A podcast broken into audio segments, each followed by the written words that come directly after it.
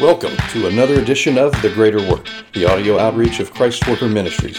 Listen in as experienced employee and minister, Sean Gibson brings biblical insights to help you worship God both in and with your labor. Now, let's get to work.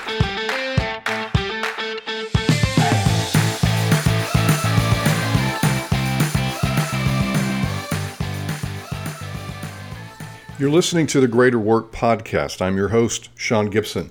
In talking about rejection in the workplace over the last few podcasts in this series, we've discussed how to handle rejection from a person in leadership, a coworker, a client, and even yourself. However, there is one more person that you and I need to discuss when it comes to experiencing rejection in the workplace, and that would be rejection from God Himself. Now, I know what some of you may be thinking.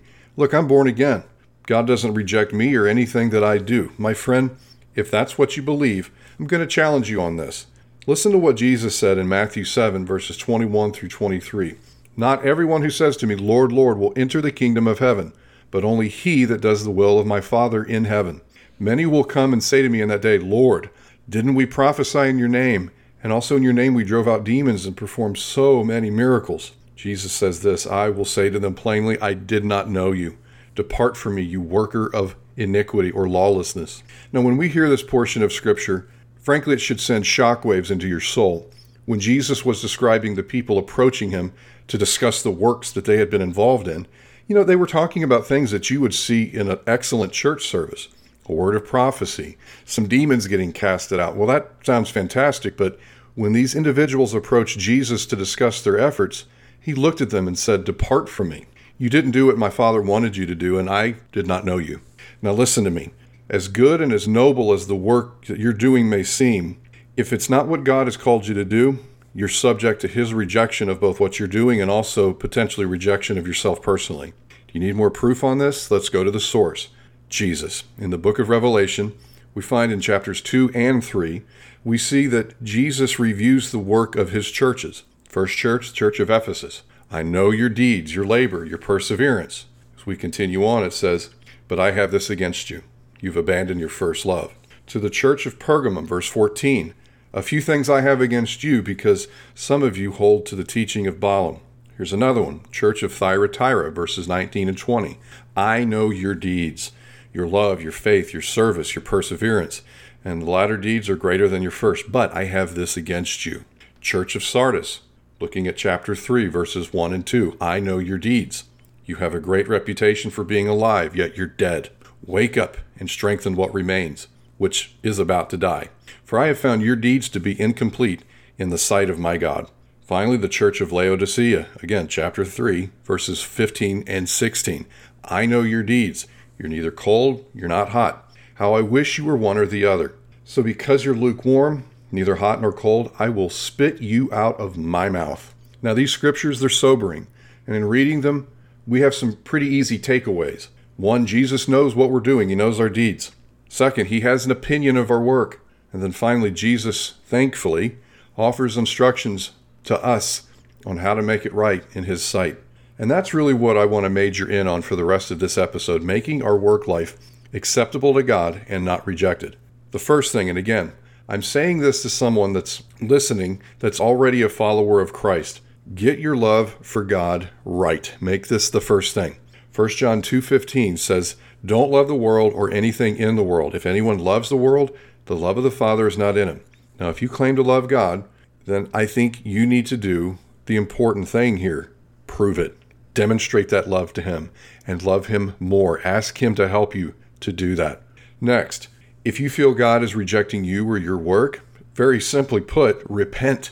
Just as Jonah experienced when he uh, rebelled against God, he got on a boat, then a massive storm just about sank the ship that he was on. He then found himself inside of a big fish.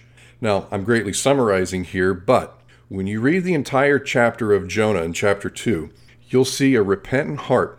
Jonah was crying out for mercy, and that's exactly what you and I can do when we sense that we're being rejected by Him. Now, if you're not in the right job or the right career, ask God to help you get where you need to be. And another thing that God may be rejecting with your work, if it involves promoting blatant sin, my friend, get out of there. In Acts 19:19, it says that a number of those who practiced magic arts brought their books and burned them in front of everyone. When the value of those books was calculated, the total came to about 50,000 drachma.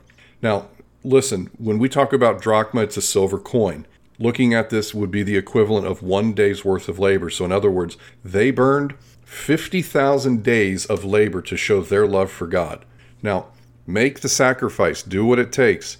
If God's going to reject your work and you know it, and you keep doing the wrong thing, eventually, my friend, you'll be the next thing rejected. Lastly, and again, this is a no brainer persevere in doing the work that God has called you to do. Hebrews 10 and 36. You need to persevere so that after you've done the will of God, you will receive what He's promised you. And again, Romans 2 7. To those who by perseverance in doing good seek glory, honor, and immortality, He will give eternal life. When we say persevere, we mean you keep doing what God's will is for your life. Despite the challenges that you face, be a follower of Christ every day, not just on Sunday. Do the right job, the one that He's called you to do, and make that your focus. My friend, God is gracious. He will forgive you, but you must make things right with Him. If you sense God is rejecting your work, if you continue in that type of work, you will personally experience His rejection. Now, if you're listening to me right now and you sense that this message is a warning from heaven. I want to pray with you. You can turn this around with the help of the Holy Spirit, but you have to allow Him to guide you and you have to be obedient. Let's pray. Father God, I come to you, not just myself, but also praying for the one that's listening. There's so many things that we do wrong on a daily basis, but your grace is so abundant. You are so merciful to us. But for those things that we know that are wrong and we don't change, it's an insult to Christ. It's an insult to what Jesus did. So I'm asking you, help us to stop. Help us to make better decisions. The activity that we're engaged in at work, if we're doing something that doesn't represent Christ, that is not spirit led, help us, first off, to love you more. And because of that love, we reject doing that action anymore. If our job is compromising the name of Christ, it's not representing him well. Give us the courage we need to find another role. Give us the wisdom. But in all these things, Father, we ask you, help us to count the costs. What we would receive with Jesus is of far greater value, and help us to be like the Apostle Paul when we say, I count everything that I've lost as dung for the excellency of the knowledge of Christ. Father, help us to make things right with you. We love you and we want to do what's right in your eyes. Help us to do what you have called us to do. We thank you for this in Jesus' name. Amen. Thanks for listening to The Greater Work, a Christ Worker Ministries podcast. The Greater Work is supported by hardworking listeners just like you. To learn more about Christ Worker Ministries and how you can become part of our growing outreach, visit christworker.org.